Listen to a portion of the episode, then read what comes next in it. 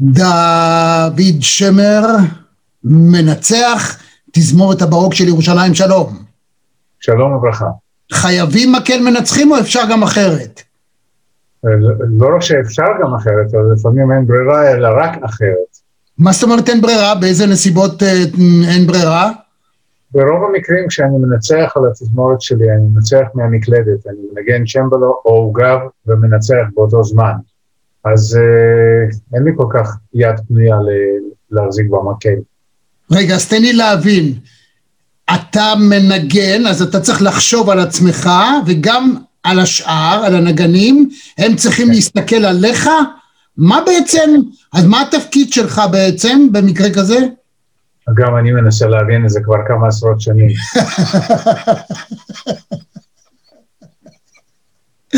אות ואנחנו מתחילים.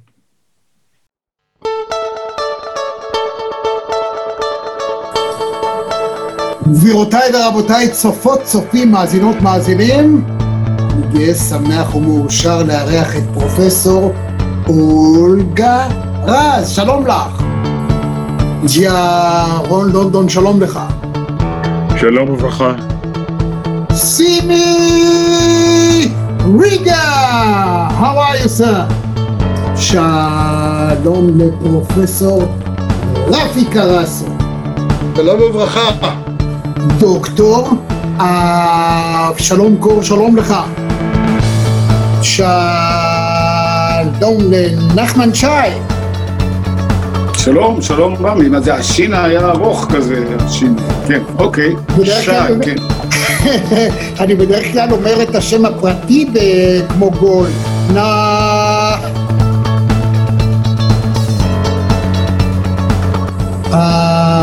עמירם לוין, שלום. שלום, שלום. דוקטור צחי בן ציון. אלון פינקס, שלום. רון לבנטל הגדול, שלום. ביבין ימין, שלום לך. שלמה צורן! דוד מנע, שלום שלום לך, מה שלומך? היי זאביק. אבי בניהו, שלום. שלום רמי, מה שלומך? ערב טוב ליונה יהב. חיים רמון, שלום. שלום, זה מימי הספורט?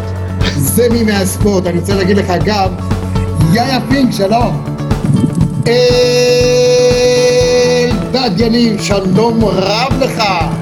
ערב טוב לך, ג'ודי, אנחנו בשידור חי, באוויר. ערב טוב, רמי, פעם ראשונה בחיים שלי בזום.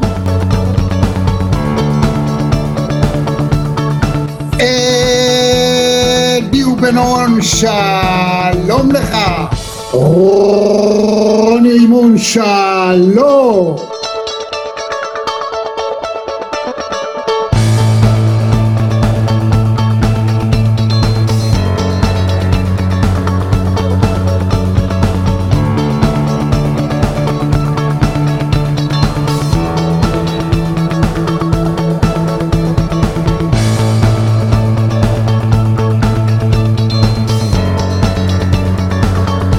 כל יום, פעמיים ביום קורא את האתר שלך ונהנה מהניתוחים ומהכושר ביטוי והיכולת ניתוח.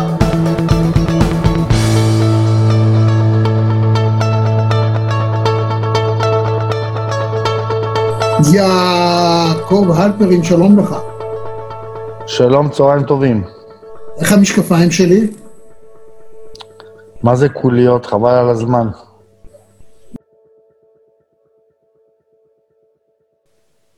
אנחנו התכנסנו היום הזה כאן אה, כדי לדבר על אה, לוטוויג ון בטהובן, 250 שנה להיוולדו, ואתם, אה, תזמורת הברוק של ירושלים, תנגן קונצרט מיוחד לכבודו. ספר קצת על התזמורת, על הכלים המיוחדים שלכם, איזה יצירות נוכל לשמוע. כן, קודם כל השם הנכון של התזמורת זה תזמורת הברוק ירושלים. היא של כולם, היא לא רק של ירושלים. ואנחנו... זה נכון, האמת שגם מוזיאון ישראל ירושלים, נכון, נכון. ועיריית ירושלים, נכון. אוקיי, אה, ותיאטרון ירושלים, אתה צודק. כן. אה, ואנחנו אה, כשמנו אה, אה, עוסקים בעיקר במוזיקה מתקופת הברוק, ומנגנים אותה על כלים היסטוריים, מה שנקרא, כלים של התקופה. כלומר, מה זה, חלק מה, מהאנשים שצופים בנו, מאזינים לנו, הם פחות מומחים במוזיקה. אז בואו נפצח את זה טיפה, מה, מתי תקופת הברוק, מה הם כלים של הברוק, ונתקדם הלאה. לדבר על הדברים המעניינים, איך בטהובן נעלב עד עמקי נשמתו אחרי הבכורה של התשיעית, כשהוא כבר לא שמע את מחיאות הכפיים, והוא חשב, אוי אוי אוי, זה בטח לא הצליח. נדבר על זה בהמשך. בסדר. בואו נתחיל עם הברוק. טוב, תקופת הברוק זה בערך מ-1600 עד 1750, פחות או יותר, וזה כולל הרבה מאוד אה, מלחינים מאוד מאוד ידועים, כמובן באך, והנדל, וטלמן, וקורלי, וסקרלטי, ו- ומונטוורדי, והנרי פרסו, ורמו, ולולי, ועוד רבים רבים רבים אחרים וטובים. והכלים הם ברובם, בחלקם לפחות, הם נראים כמו הכלים אה, שאנחנו מכירים מעולם קונצרטים רגיל, כינורות, שלי, אה, ויולות וכדומה, רק שהם אה, עברו איזשהו שינוי במהלך, זאת אומרת, כשהם נולדו הכלים האלה, הם בעצם היו כלי ברוק, ועם הזמן הם שינו, למשל, בברוק ניגנו על מיתרי גיל. ועוד הרבה זמן אחרי ברוק גם ניגנו על מיתרי גיד. היום בדרך כלל מנגנים uh, על כלים, uh, על uh, מיתרי מתכת. אנחנו חזרנו לנגן על מיתרי גיד, אבל יש עוד כל מיני דברים, אני לא אלאה את המאזינים עם תיאורים טכניים, אבל הם, הם משמעותיים והם גורמים לכלי לצלצל ולתפקד בצורה מאוד שונה. מה שבולט... כלומר, אנחנו בעצם שומעים המנעד של הצלילים אותו דבר, אבל הוא, הוא נשמע שונה. זאת אומרת, בטהובן, שמנוגן על, על ידכם ועל ידי, נגיד, התזמורת שיושבת בתל אביב, זה לא אותו דבר. זה לא אותו דבר. לא, זה לא אותו דבר, בפירוש לא אותו דבר, וזה לא רק עניין של הצליל עצמו, אלא גם האופן, אופן ההרגשה, מה שנקרא ארטיקולציה של הצליל. כל הפרמטרים האקוסטיים, העתק, הדיקיי, כל הדברים שבעצם מרכיבים את המעטפת של הצליל, זה הכל מאוד מאוד שונה. וזה כמובן משפיע על אופן אחר של נגינה, סגנון אחר של נגינה. הקשתות, זה מה שכן רואים, הקשתות הן שונות, ומכיוון שקשת היא, היא איזה סוג של מבנה הנדסי, אז uh, כמבנה הנדסי זה עובד אחרת לגמרי. כשאני הייתי ילד הקשת הייתה, נדמה לי, כן. אל תצחק עליי עם שערות של סוס או משהו? גם היום. גם היום, כן. אותו סוס. הסוס אולי השתנה. אם אני ככה מנחש מתי היית ילד, אז אני חושב שזה לא היה אותו סוס. לא אותו סוס. אבל כן, זה שערות מזנב סוס, ו... אבל זה לא מה שעושה את ההבדל, ההבדל זה, זה בעצם צורה של המקל. הרי השערות מתחברות למקל. האופן שבו השערות, כמות השערות, שזה גם משתנה, ו, וצורה של המקל, שזה מאוד מאוד משמעותי. עכשיו, בכלי נשיפה למשל, רואים את ההבדל מיד. כי כלי נשיפה, יש אה, מונח כזה, כלי נשיפה מעץ. אז אה, בדרך כלל כלי נשיפה מעץ הם היום, היום לא כל כך עשויים מעץ בכלל. תסתכל על החליל למשל, הוא עשוי ממתכות יקרות. Mm-hmm. אה, ואנחנו כן משתמשים בכלי נשיפה מעץ ועם הרבה פחות קלפות. בקיצור, יש הבדלים מאוד מאוד גדולים, הן במבנה של הכלי ובעיקר בצליל ובאופן שבו מנגנים בו. בדרך כלל, אם מדובר בכלים שהם מעץ לעומת מתכת, אז אם אני נזכר בתקופת הרמקולים למשל, הציל הוא כן. יותר חם, הציל הוא נכון. יותר, הוא, הוא, הוא שונה, הוא, הוא ממלא את הנשמה באופן שונה מאשר הציל המתכתי של המתכת או הפלסטיק של היום. אתה מאוד צודק, יש סיבה שאנחנו מנגנים בכלים האלה. כן, כן, אנחנו, אה, אנחנו לא רק שבעצמנו אוהבים את הכלים האלה, לא היינו מנגנים בהם, לא היינו אוהבים אותם, אנחנו לא, לא מזוכיסטים. אה, אבל אה, זה גם אה, תואם את אופי המוזיקה, ש- את המוזיקה הזאת נכתבה לכלים האלה. זאת אומרת שבטהובן למעשה כשהוא כתב מה שהוא כתב, ככה זה נשמע בתקופתו.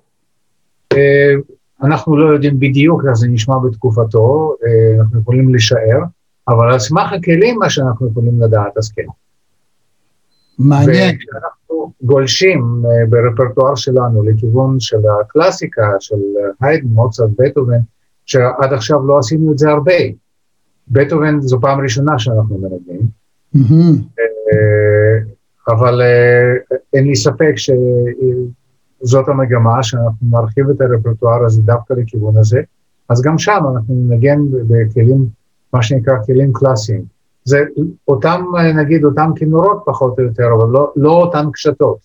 הקשתות השתנו בערך בתקופה של בטהובן, או אולי טיפה לפני אפילו, ואחר כך הם השתנו שוב. זאת אומרת, ה- ה- הקשתות של בטהובן זה לא הקשתות המודרניות.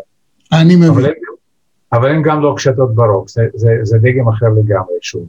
אם אתה מנסה לדמיין כן, איך נשמע הטה-טה-טה-טם, שזה נדמה לי התו הראשון או הפתיחה הכי הכי מפורסמת בעולם בכל מה שנוגע למוסיקה קלאסית, טה-טה-טה-טם, איך זה נשמע אז? בזמנו? אה, בוא נגיד ככה שזה יישמע יותר עגול ופחות אגרסיבי, כן, הבנתי. אה, וגם פחות באופן כללי. אבל מצד שני זה גם יהיה, לדעתי, יותר חודר לנשמה. אה, עוד יותר חודר.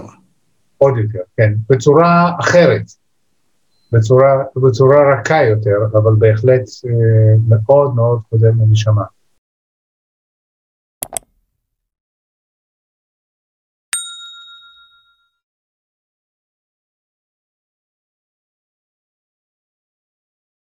אז מה יותר קל לנגן בכלים החדישים של היום או בכלי הברוק? אני לא יודע, זה, זה, זה, יש אה, קשיים אה, ו... ו, ו, ו בוא נגיד שמבחינת אה, קושי תפעולי, בוא נתחיל תפעולית. מה, למה אתה קורא תפעול? תפעול זאת אומרת אם חלילה אז צריך לנשוף. כן. אז- אה, בזה, בזה נושבים ובזה נושבים, כל אחד, כל כלי והטכניקה שלו. זה כמו שתשאל אותי מה יותר קשה לנגן בכינור או בצ'לו. לא יודע, לא יודע, להג... אני לא חושב ש... שאם מישהו. ינסה לענות על השאלה הזאת ברצינות, אני, אני באותו רגע מפסיק לשמוע. לא יודע על מה הוא מדבר. טוב, אז בוא נדבר באמת ובתמים על תפקידו של מנצח. מה התפקיד של המקל? Uh, תראה, מקל uh, הוא דבר מאוד חשוב כשמדובר בגוף גדול, בגוף תזמורתי גדול.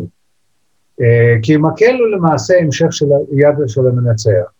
וכשיש לך תזמורת של uh, 180 איש, ו- או באופרה... פילהרמונית, כן. מקל, כן, יש לך מקהלה, יש לך סולנים, יש לך מרחקים גדולים. Uh, uh, מסתכלים על איך נראית הבמה בקונצרט של תזמורת פילהרמונית, אלה שיושבים שם מאחור, זה כבר משמעותי, לא רואים את הכל, לא רואים את האצבעות של המנצח. Uh, ואז צריך extension, צריך uh, משהו שמעביר את המסרים. חיצוני. שנותן את הסימון. דרך. אגב, אה, אה, אה, בתור סטודנט, אני נשארתי במקהלה הקאמרית של האקדמיה למוזיקה בירושלים, ואחת החוויות, אם לא החוויה החזקה ביותר שלי מהתקופה הזאת, ששמענו את התשיעית של בטהובן, שהזכרת קודם, אה, עם אה, קרלו מריה ג'וליני, מנצח איטלקי פנומנלי, והוא ניצח על כל הסיפור הזה בלי מקל. Mm. עכשיו, לא הרגשתי שחסר משהו. הזכרת את, את המונח פנומנלי, אז אני באמת רוצה לשמוע אה, שתסביר בשפה פשוטה מה ההבדל בין מנצח מנצח, פנומנלי, לבין סתם מנצח. מה, מה, איך, איך זה ניכר ובמה תהילתו של האיש, של המנצח? תראה, ואני אני אגיד את זה בצורה מאוד פשוטה. יש לך, נגיד תיקח תזמורת של 80 איש, כן? כל 80 האיש האלה הם uh, אנשי מקצוע uh, שופרה ושופרה. הם כולם למדו מוזיקה מגיל אפס פחות או יותר, ובמשך הרבה מאוד שנים, לפני שיכלו בכלל לחלום על להיכנס לתזמורת. וזה אומר שלכל אחד מה-80 האיש, איש האלה יש דעות, יש רעיונות, יש רצונות, יש uh, אישיויות, ויש uh, העדפות מוזיקליות כאלה ואחרות. צריך להיות מישהו שלא רק יגרום להם uh, לנגן כמו שהוא uh, רוצה, אלא צריך לגרום להם לרצות לנגן כמו שהוא רוצה. Mm-hmm. וזה הרבה הרבה יותר קשה. כלומר, אתה בעצם אומר שבמידה רבה מנצח של תזמורת מתנהג כמו מאמן בקבוצת כדורגל, בקבוצת ספורט, יש חלוץ או מגן או שוער, צ'לן, פסנתרן או מה שלא יהיה, מתופף, הוא בוחר אותם גם לפי האופי שלהם, מידת הקשר האישי איתם והיכולת שלו להפיק מהם את הצליל שהוא רוצה. בוודאי, בוודאי, זה, זה, זה תפקיד של האודיציות.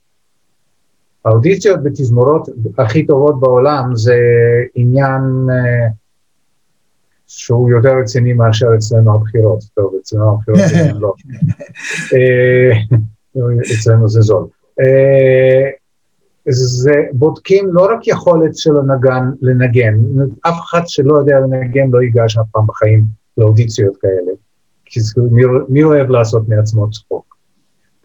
בוחנים את ה, באמת את ההתאמה של הנגן הזה לצליל או לאיזשהו אידיאל צלילי של התזמורת, של המנצח הראשי של התזמורת, של הקבוצה, בדרך כלל בתזמורות יש קבוצות. אה, מה האישיות, האם יהיה אפשרי לעבוד איתו, האם הוא יהיה מספיק גמיש, אם הוא יהיה מספיק מפרגן לאחרים. את כל זה, את כל זה בודקים. מדהים. לפעמים יוצא, יוצא שנגן פנטסטי לא יתקבל, מכיוון שברמות אישיות כאלה ואחרות הוא לא יתאים, או רמות מוזיקליות כאלה ואחרות. אצלנו זה קצת יותר פשוט, כי אנחנו אה, קבוצה קטנה. יותר פשוט ויותר מורכב. בגלל שזאת קבוצה קטנה, אז כולם באמת צריכים להיות, אה, אה, לעבוד ביחד. כולם צריכים להיות ממש ממש כמו משפחה, לנשום ביחד. זה כמו, כמו, כמו שאומרים רביעייה זה אנשים שנושמים ביחד, אנחנו לא הרבה יותר גדולים מרביעייה, יש לנו בדיוק את אותן התכונות. והמנצח צריך להיות uh, קודם כל סוג של, uh, um, אני לא יודע, מנהיג רוחני כמעט. מעניין מאוד. עכשיו, למעשה, אחרי שיש לכם את הרפרטואר או יצירות, התפקיד של הנגנים, אתם כל הזמן צריכים לשמור על כושר כדי אה, להגיע לאותה רמת ביצוע שאתה רוצה, אבל לפעמים בהתאם נגיד לקהל, לנסיבות, לאקוסטיקה, הנה הבוקר או, או ערב, בחוץ או בפנים, אה, קהל כזה או קהל אחר, אתה משנה את האופי, זה נשמע אחרת, אותה יצירה, אתה נותן הוראות או אתם מתכוננים לבצע את זה אחרת? אה, כן. כן, בהחלט, ולא רק זה, אלא שגם אם אני לא נותן הוראות כאלה, אנחנו כולנו אנשים חיים, ו, ואחרי קונצרט הרבה פעמים אנחנו אומרים אחד לשני, אה, היום זה היה ככה, מעניין. אה, זה, זה, אה, זה אף פעם לא שיבוט של משהו שעשינו אתמול. תמיד, על הבמה הדברים קורים אחרת. הבנתי. ארתור רובינשטיין אמר פעם שכשהוא לא, יום אחד הוא לא מתאמן, הוא כבר מרגיש בהבדל. יומיים אשתו מרגישה בהבדל. שלושה ימים הקהל מרגיש נכון. בהבדל. נכון. עכשיו, זה מראה עד כמה מה שנראה סתם לאנשים, טוב, מה הבעיה?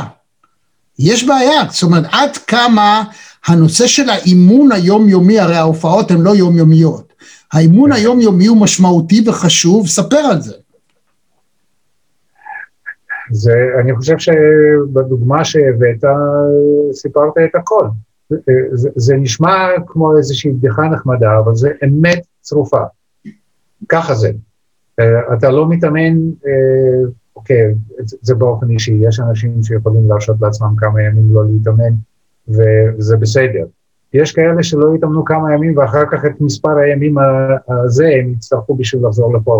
זה לא, לא, לא כי הם פחות מוכשרים, אלא פשוט אה, הגוף שלהם עובד ככה. אנחנו צריכים להתאמן כל הזמן, כל החיים. כן. יש, אם, אם אנחנו בקטע של סיפורים, יש סיפור נורא נחמד על פבלו קזלס, הצ'לן ה... הצ'לן הידוע, כן. שהוא היה כבר מעל גיל 90. לא, לא היה עובר יום בלי שהוא קם בבוקר ויושב להתאמן. אז יום אחד שאלו אותו, אבל אתה כל כך צ'לן גדול, או אתה כזה מפורסם, ואתה ניגנת את הכל, ואתה עדיין מתאמן, למה?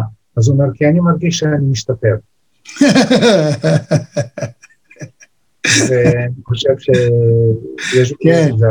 שאל, שאלו את השאלה הזאת גם על את מייקל ג'ורדן, הכדורסלן האגדי, כן. ושאלו, אמרו לו, מה הדרייב שלך? אתה הרי הכי גדול בעולם, אף אחד לא מתקרב אליך. לא, זה אומר, אני תמיד רוצה לשבור את השיא שלי. אני כן. רואה את עצמי, התפקיד שלי להיות יותר טוב ממה שאני הייתי אתמול או במשחק הקודם, וזה הדרייב שלו, זה מדהים, מעניין ומרתק. אה, טוב, אז בוא, בוא נדבר על אה, בטהובן באמת. קודם כל, זה נשמע לי מפתיע, לא שאני לא מבין ולא שום דבר, נראה לי מוזר שאתה אומר שפעם ראשונה אתם מנגנים בטהובן.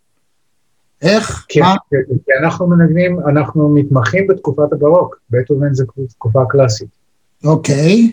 במוזיקה קלאסית התחלנו לנגן לא כל כך מזמן, זאת אומרת, הרחבנו, זה, זו דרך של uh, הרבה מאוד גופים כמונו uh, בעולם. Uh, תזמורות ברוק שהתחילו עם רפרטואר ברוקי, ואז המשיכו, גם צירפו. לרפרטואר שלהם את המוזיקה הקלאסית. ואנחנו. עושים כמו, כמו גדולים. אז בואו נדבר על, ה... על הנקודות המעניינות, המעניינות שאתם הפצתם. עשרה דברים שלא ידענו על בטהובן. עשרה דברים. איזה בא, בא לך להתחיל? כן, תבחר. בוא נדבר על העניין, על ה, קודם כל הסיפור שלו שהאיש, אה, אבא שלו הרביץ לו כדי שיסכים לנגן. כן. ספר. אה, מה יש לספר? אה, אבא שלו ראה את ההצלחה של מוצרט הקטן, הרי זה היה בשנים מאוד קרובות בסך הכל, והוא ראה ש... אה, זאת הייתה הצלחה גם כלכלית, אה, שהוא יכול היה לנסוע עם הילד אה, פלא הזה בכל חצרות המלכים באירופה ולקבל מחמאות, מתנות ומה לא. הוא חשב, הבן שלי גם יהיה, כי הבן כן גילה כישרון יוצא דופן למוזיקה כבר בגיל צעיר. אני, אני אעשה ממנו את המוצרט הבא. אז הוא ניסה לעשות ממנו את המוצרט הבא, לא כל כך הצליח, hmm. אה, אה, מכל מיני סיבות, אבל הוא ניסה מאוד חזק, כולל באמצעים אה, שהיום היינו קוראים להם לא חוקיים. אבל, זאת אומרת, לא שהוא לא הצליח בכלל, עובדה שבטהובן הפך להיות אחד הגדולים בכל ההיסטוריה המוזיקלית.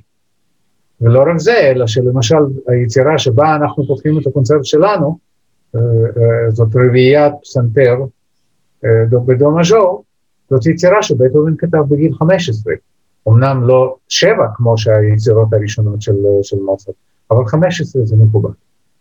זה בהחלט מאוד מאוד מוקדם. כלומר, אנחנו יוצאים מנקודת הנחה שבעצם הם נולדו, הגאונים הגדולים באמת נולדו עם זה, וזה איכשהו, אה, מספרים על חלקם לפחות, שכל היצירה הייתה להם במוח מלכתחילה. הם, כן. הם, הם רק כתבו אותם, זה לא שעמדו וחיברו אותה, ואולי אני אעשה ככה, אולי אני אעשה ככה, אלא הם פשוט בראש זה כבר ניגן להם. זה סיפור שמוצרט סיפר על עצמו ואני מאוד מאמין לו. כן. והסיבה שאני מאמין לו זה לא כי, כי הוא מוצרט ואני מאמין לו, אלא שיש לזה הוכחות. Uh, ההוכחה הכי טובה זה איך נראה כתב יד של כל יצירה של מוצרט. הוא נראה נקי, הוא נראה בלי טעויות, בלי, בלי תיקונים, הוא פשוט ישב וכאילו העתיק את מה שבאמת התנגן לו בראש, ישר אל הנייר, וזהו, ואין לנו שום מחיקות אצל מוצרט. אצל בטהובן הסיפור הוא מאוד מאוד מאוד שונה. בטהובן הוליד קשה כל יצירה שהוא כתב, ובוודאי בטהובן הבשל, בטהובן המבוגר. אני לא יודע איך זה היה עם אותה הרביעייה שאנחנו מנגנים, שאותה הוא כתב בגיל 15, אבל יש, ויש לזה שוב, יש לזה עדויות, יש פנקסים של בטהובן, שזה דבר נורא נורא מעניין. שאתה ממש יכול לעקוב אחרי התהליך הקומפוזיטורי, והוא היה קשה, עם הרבה מאוד תיקונים, עם הרבה מאוד שינויים. זה, זה משהו, ועובדה, בטהובן כתב פחות יצירות ממוצרט. למרות שהוא חי יותר שנים. כן, ומה, מה, איך, איך, איך הלך תהליך התזמור שלו, מה הוא כתב לפני מה, או מה היה בייס שלו, איך הוא, היה, איך הוא נהג להתחיל? הוא היה פסנתרן. או, כן, הוא היה פסנתרן, הוא היה פסנתרן יוצא מן הכלל, כנראה. כן. כן, הוא ניגן את היצירות שלו. כן, פסנתר היה גם, גם מבחינה קומפוזיטורית, הוא כתב 32 סונטות לפסנתר, אולי הדבר היחידי ש, שבו הוא כתב יותר מאשר מוצרט. מוצרט כתב כ-20 סונטות לפסנתר, ובין הסונטות של בטהובן יש גם יצירות ענק, ממש יצירות, הסונטה מספר 29 זה 40 דקות פלוס או משהו כזה, חצי, חצי רסיטל בקלות. אבל לא רק זה, אלא גם הרבה חידושים קומפוזיטוריים שלו, קודם כל בדק אותם, קודם כל הוא ניסה אותם בז'אנר הזה, של המוזיקה שלו לפסנתר. אז הוא היה קודם כל פסנתרן, אבל, אבל הוא בהחלט גם היה איש תזמורת.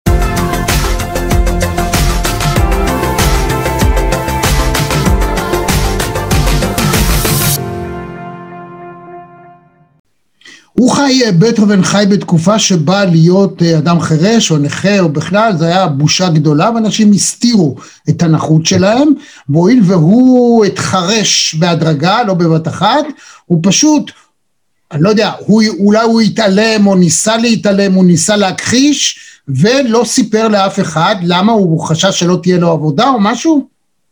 אני לא יודע, טוב, בכלל להיות מוזיקאי חירש זה, זה קצת אוקסימורון. נכון. ומכיוון שבטהובן בעצם היה המוזיקאי החשוב הראשון בהיסטוריה, שחי מזה שהוא מלחין. כי, והוא לא, לא עבד אצל אף אחד. הוא לא, הוא לא, לא היה, מוצרט עבד אצל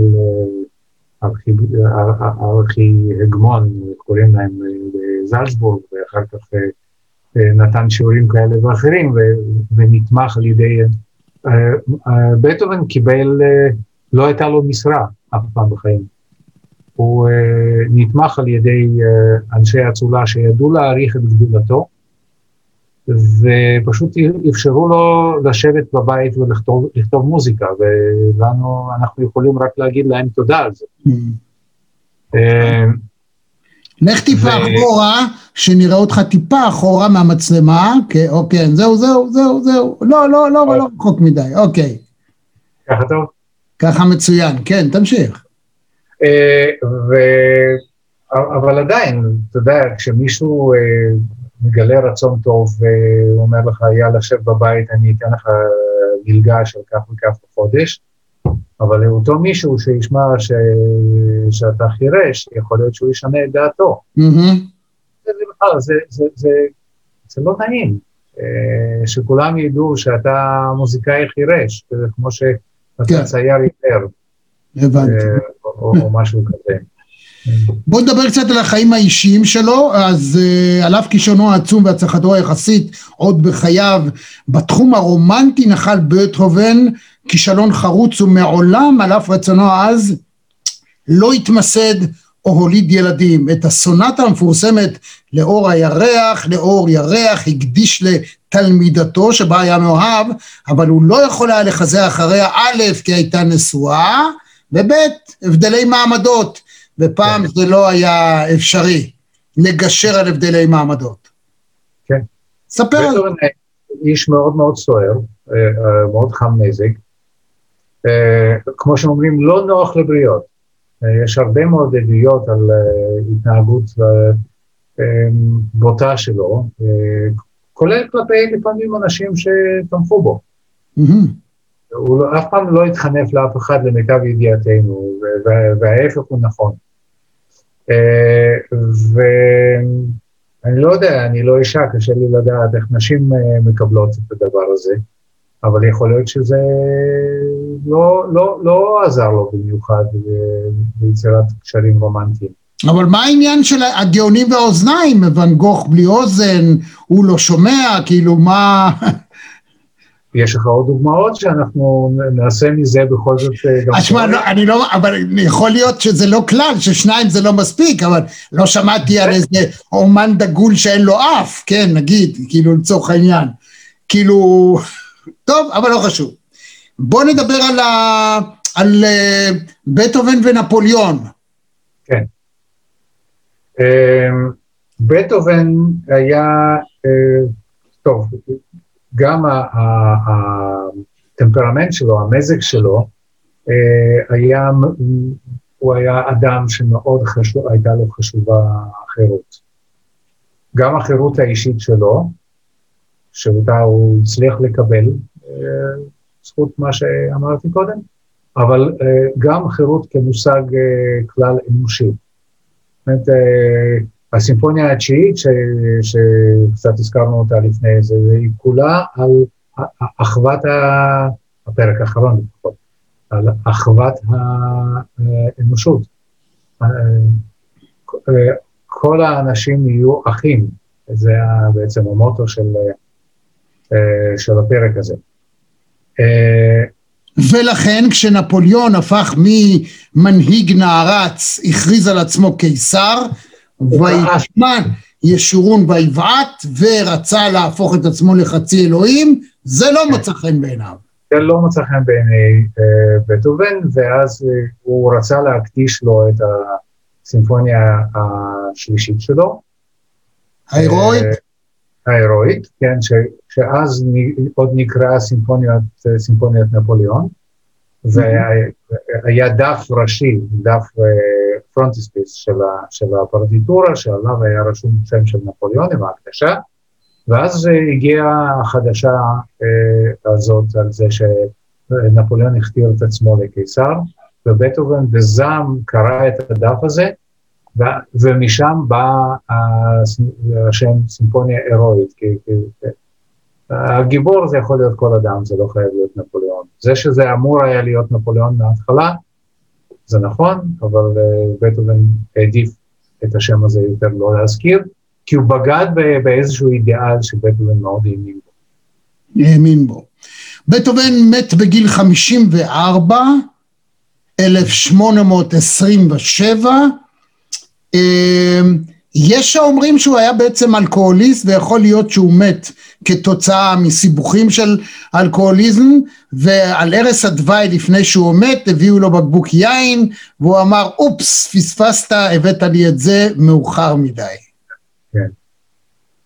אמ, למען האמת, אני לא יודע הרבה על אה, הרגלי שתייה של אה, בטהובן, אה, לא יותר ממה שעכשיו הקראת, אה, אבל אה, כן, אה, סביר להניח שהוא לא ניהל בדיוק את אה, אורח החיים הבריא ביותר. אוקיי, אז אה, לקראת סיום ספר על הקונצרט שלכם, איפה זה יהיה, מתי זה יהיה, אילו יצירות אתם תנגנו? זה יהיה ביום שלישי, השמונה בדצמבר, בשעה שמונה בערב. מהמם. אנחנו ננגן בבית הילים, שזה מקום קסום, קרוב לירושלים, על יד מוצא, ששם נמצא גם בית הכנסת העתיק. אה, לפני- מסיבה סלונית, אני מבין, בסגנון וינאי, מה זה אומר? זה אומר שזה מקום קטן, אה, אינטימי, שבו מנגנים יצירות קאמריות, אנחנו לא מתפקידים כתזמורת. בהזדמנות הזאת. אנחנו בעצם מנגנים שלוש יצירות קאמריות. הראשונה שהזכרתי אותה קודם זוהי אה, רביעיית פסנתר ללא אופוס, אה, כי היא קצרה, היא, סליחה, היא מוקדמת יותר, אה, בדו מז'ור, ואחר כך נוקטורנו לוויולה ולפסנתר. והיצירה היותר מפורסמת וגם יותר ארוכה מאלה שאנחנו מנגנים באותו ערב, זה ספטט, שביעייה, לשלושה כלי נשיפה וארבעה כלי קשת. זה ישודר איפה, איך, מי, מי יראה, מי ישמע, איפה, איך זה יקרה? באתר של התזמורת JBOCOIL אפשר uh, למצוא uh, קישור לשידור הזה, מהמם. זה ישודר uh, על פלטפורמת. או, או בעמוד הפייסבוק של התזמורת גם, מהמם. ג'רוזלם רוק אורקסטרה, יהיה שם קישור, אפשר יהיה להיכנס, זה עולה קצת uh, כמה שקלים, uh, לא נורא הרבה, uh, כי אנחנו גם רוצים לאכול. ובצדק רב. גם זאת הפקה לא זולה, כדי לייצר צליל כמו שצריך שיגיע לאוזן, אז זה לא דבר שהוא פשוט. אלא- בוודאי, כן. כן, זאת הפקה לא פשוטה. זה גם, אה, אה, הקלטה מוזיקלית. ההקלטה הזאת, אגב, תהיה זמינה עוד 20 48 שעות אחרי זה. אז מי שלא... לא... אנחנו ניתן למטה את הלינק שביוטיוב זה יהיה? זה יהיה גם ביוטיוב. נהדר, יוצא מן הכלל. אה, נגנים אה, בכירים שאתה רוצה לנקוב בשמותיהם? אני אשמח להזכיר אפילו את כולם, זה לא בבקשה. בבקשה. אה, כן, ברביעייה אה, מנגנים אה, נועם שוס בכינור ותמי בורנשטיין בוויולה, לוצ'יה דנה בצ'לו, ואני מנגן בפסנתר פטישים. ממש פסנתר שה prototype שלו נבנה חמש שנים מאוחר יותר מכתיבת היצירה הזאת עצמה. וואו, אז כמה עולה כזה פסנתר? אה, לא מספר, אה, בטח לא ב- עולה. רגע, לא, לא, לא, סליחה אם שאלתי איזה משהו... לא, לא, לא הפסנתר שלך, פסנתר מהסוג הזה של תזמורות ברוק, כמה עולה פחות או יותר? אני יודע, 30, 40 אלף יורו. אה, כבר הפחדת אותי, חשבתי, אני יודע. לא, לא, זה לא פסנתר של, של בטהובן או של מוצרט, זה לא פסנתר מ-1790, זה העתק עכשווי של פסנתר מ-1790. הבנתי. בסדר, זאת אומרת, אה, אז הכלים האלה הם ניידים? זאת אומרת, אתם מביאים אותם לכל מקום כשאתה יודע, זה לא בעיה, זה לא מתקלקל? לא, זה לא מתקלקל, זה קצת כבד, אבל, אה, אבל אה, כן, אפשר לה- בהחלט להעביר אותם. יפה מאוד. בדואט מנגנים נתנאל פולק בוויולה ונטלי רוטנברג בפסנתר פטישים, ובשביעייה יש לנו את אה, גילי רינות בקלרנט, יש לנו גילות רוטקופ בבסון, יש את ברק יבין בקרן, ואז מתן אה, דגן בכינור, אה, נינה לוטרמן בוויולה, אה, יותם הרן בצ'לו, וערן בורוביץ' בקונטרבאס. הנה, אמרתי את כולם, טה טה טה טם, בהחלט. לא יהיה. לא יהיה. חבל. טוב, פעם. הבאה. או לפתוח או לסיים עם זה, אתה יודע, ללכת הביתה. אתם כבר עושים פעם בטהובן, אז מטה טה טה טם. טוב, זאת לא תהיה פעם אחרונה שאנחנו עושים בטהובן, אני מבטיח. אולי בפעם הבאה. דוד שמר, אני מציע לך, תנסה פעם, אתה אגב ניצחת פעם עם מקל כזה? אני ניצחתי גם עם מקל. או, אז בהזדמנות. תודה רבה, היה, הייתה שיחה נעימה ונחמדה, והיה מאוד נחמד, אתה יודע, להעלות את זכרו של אה, לודוויג ון ברטהובן, לכבוד הקונצרט המיוחד שתזמורת בארוק ירושלים מנגנת. זה קורה, זה שיהיה בהצלחה גדולה, ורק בריאות. תודה רבה לכולם. ביי ביי. להתראות. עד כאן מהדורה נוספת של מרכזי TV. אם היה לכם כיף, אם נהניתם, אנא לחצו לייק וגם על הפעמון כדי לקבל רמז על המפגש הבא שלנו. אני רמי יצהר, להתראות.